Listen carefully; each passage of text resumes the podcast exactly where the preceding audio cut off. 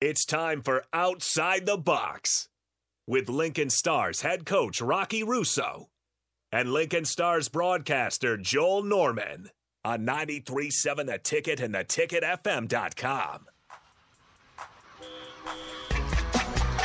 It's Outside the Box. We're chatting Lincoln Stars hockey, being brought to you by Raising Canes here on 93.7 The Ticket. I'm Joel Norman, and we're joined by Lincoln Stars defenseman Boston Buckberger, as well as forward Keaton Peters, as we continue here with tonight's show. And guys, a great weekend last weekend, sweeping Tri City. Anytime you can take care of business against a rival, that's got to be pretty sweet. Uh, let's let's go through those two games real quickly. Friday's game was at the Viaero Center, which has been a tough place to play this season. You guys got it done. Uh, Keaton, you added another goal, a rare road goal for you. Right, Most of yeah. your goals have come at home, haven't they? So uh, you, you reach in the bag of tricks and you got the first goal of that game. And I thought that was so important that night, getting that first goal, because, and you and I talked about this a little after that game, that's been an issue sometimes where you've given up an early goal, maybe it's just an odd man rush, and then it's kind of gotten the eight ball going the wrong way. So things really start out well thanks to that goal. Uh, did, was there a moment where you was it maybe around that goal, maybe shortly after you guys kind of felt like, okay, tonight is going to be different? Yeah, well, I think Rocky always talks about the first five minutes of the game, how important it is uh, to come out, come out and swing um, really, really hard and, and get that first goal. It'll create a lot of momentum for the team going forward and end up playing the the whole 60 minutes hard the same way we played the first five. In Boston, you guys just kind of kept pouring it on after that. You got the goal from Doug, and then second period was a bit of a battle, but open the third like you opened the game. Yeah, I mean, um, I think that the preparation for that game started like literally after the Fargo weekend. He's like Rocky said, uh, Sunday morning, wake up and be focused on Tri City. And I think that we had a killer instinct the whole week. Practice was great, so I think that like like even Tuesday, I feel like we were gonna be coming in really confident, knowing that we're gonna get four points this weekend and. uh yeah, obviously we had a lot of penalties to kill in that second period, which was a bit of adversity. Uh, pretty cool that we were able to succeed through all that. But um, yeah, I mean, it was a great, great first game, obviously in Tri City there because we were a bit uh, snake bitten. Yeah, and we've played them like what seven times already? Ten. Ten, ten times already. Like it's not even halfway Crazy. through the season. We've played them ten times. It's a lot. The last, yeah. The last games of the regular season, I think we have them too, and that's it for them. I, yeah. I think it's crazy how, how often we play them. Three yeah. more games left them in the season series, but not again until March 29th. Wow. What's that like seeing the same team so much? Well, it gets really competitive. Every guy knows every guy on the ice. Um, you you build a, a tox toxicness with them. Like everyone hates each other on that team. I think. Yeah, obviously, like there's a certain guys that uh, pick on us, and then we got to give it to certain guys on their team as well. But uh, I mean, it's it's been great battling with them all year, and obviously, um, nice to beat them quite a bit. Obviously, I wasn't here last year, but from last year's um, occurrences, what happened with that team, it's nice to beat those guys every night. Yeah, six and four against Tri City. Can't say that enough. Uh, yeah. Six three and one technically with mm-hmm. the overtime loss. Yeah. Um, let's shift our focus then to Saturday's game, which was you could argue one of the more exciting games this season. You put a rivalry type of game like that, you know, close one throughout. Any either team could have had that, and that was something I thought midway through that third period, even before the the second goal of the game was scored by Tri City. I kept thinking this is anyone's game, and this is what it's all about right now. Is that this is what this league is about? Anyone can beat anyone. Doesn't matter where you are in the standings. You guys gave up that goal midway through the period, but answered shortly after. Was there something on the bench, maybe when they took the 2 1 lead, where you thought, okay, let's just get a good shift in here and let's get it going? I think that uh, after that, we just kind of persisted through that, whatever it was. And like I think we knew that we were going to tie it up and take the game to maybe extra time or score it late. Um, I don't know. I think that the boys just got rallied together, and obviously 3,200 fans helps, and yeah. just right behind us. And uh, I think that for that reason too, we just we weren't going to lose that game. Yeah, that I think that was uh, the most amount of fans we've had this year. This season, yep. Yeah, it felt felt amazing. It was a great atmosphere. It felt like a playoff game. Um, it was such a close game, very competitive. Went went all the way past 60 minutes too, which is always exciting what I always say about the ice box is that it feels like almost every game is a playoff game there. The fans are no matter what type of night it is, Friday, Saturday. I guess we'll see with some weekday games here coming up what that's like, but it just feels like the energy is always there.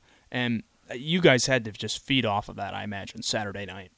Hundred percent. I feel like even mid play, there's never a dull moment. Like you're always on the bench, and I feel like in some other ranks, I don't want to talk down on any opponents, but um, I know it's obviously a bit quieter, and I think that the icebox energy is just something that's just different in terms of like playing in the league, and we just kind of rally behind that, and uh, gives us a little bit of momentum before the game even starts. Yeah, you look at Sioux Falls' rink; they've got an amazing rink, amazing facility, but I think it's so big, it's kind of dead in there.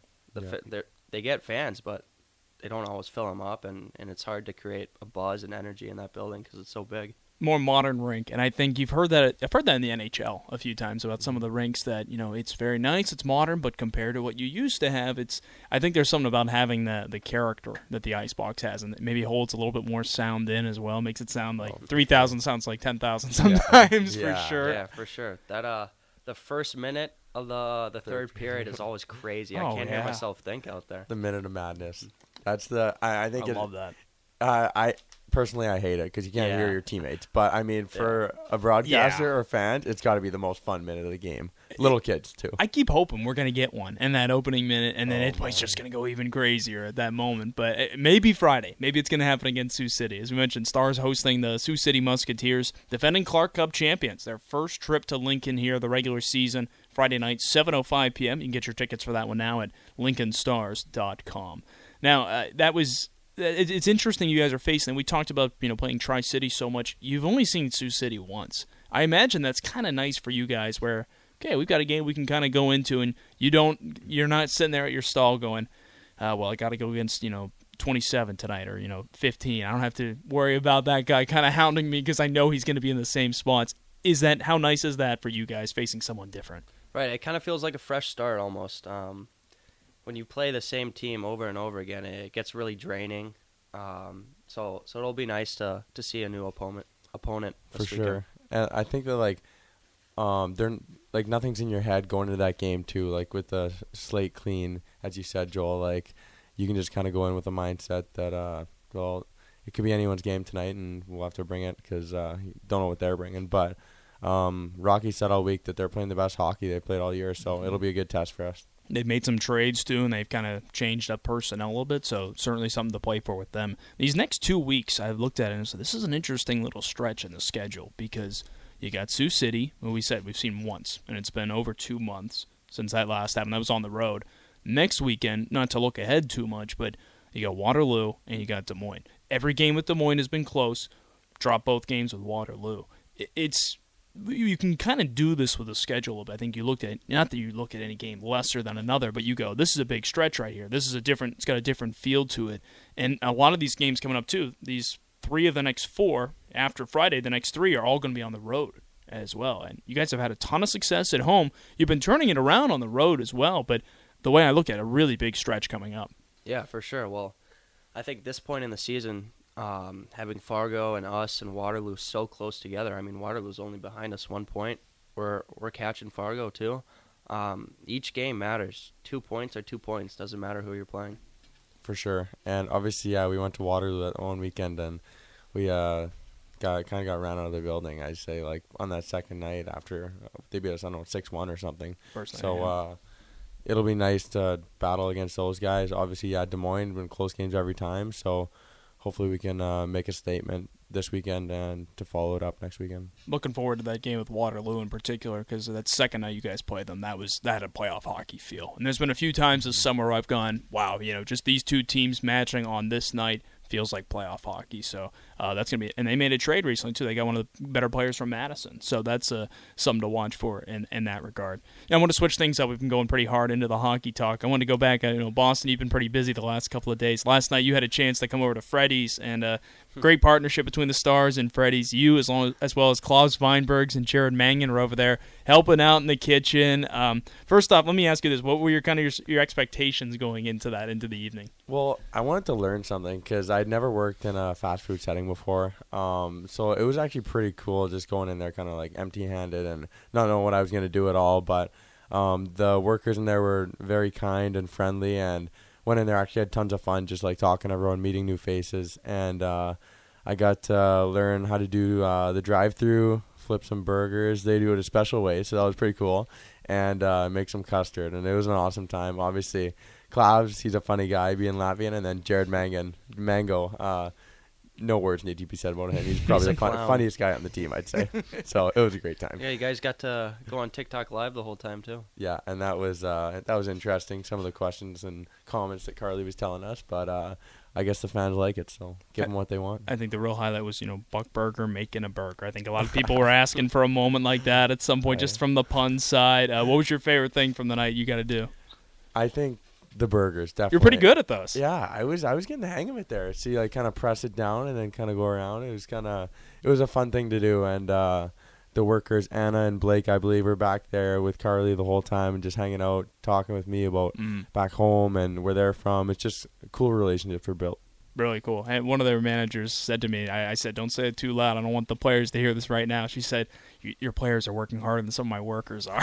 so I, I enjoyed that. So, hey, there you go. Oh, Might be oh, good an stuff. option there. Good stuff. Uh, Keaton, what's been your favorite event here in the, the community you've gotten a chance to do this year? That's it's a great thing. I think the Stars do a great job of getting out there and helping out here in Lincoln. Yeah, I had a really fun time with uh, the bowling with the fans just this past Sunday. Yeah, that's right. Um, yeah, it was a lot of fun. All the guys. Um, we we actually had a really good fan turnout, which was fun to see. Do some uh, signatures for them after. It's always nice to give back to the fans because there's a those are the people that are supporting us the most. You know, they they allow us to play with uh, ticket sales and, and come in and showing love for us. So yeah. Who's the best bowler on the team at the event? I know you guys were kind of jumping around. Who was the best one for that? I think a lot of guys were putting some spin on it by the end. like it was like I think DJ Hart was going pretty hard. Jared Mangan again. Uh, I don't know. I think uh, Coach Rocky was pretty good. I, Rocky, I didn't yeah. get to see Z and Art, but I'm sure. I feel like Art's a good bowler. I don't know why. I just feel like Art would be a good bowler. I was told Art had his own shoes and his own bowling ball. So I'm I not mean, surprised. who who'd you think was the best, Keaton? I don't know who the best was, but I could tell you who the worst was. I think Mason, Uh-oh. Mason might have hit four pins that entire two hours. I don't, I don't think he was very good at all. Oh well. Well, that's that's something maybe I'll have to work on the next event as well. we'll continue our talk here in just a moment. We're going to take a quick break. This is Outside the Box being brought to you by Raising Canes on 93.7 The Ticket.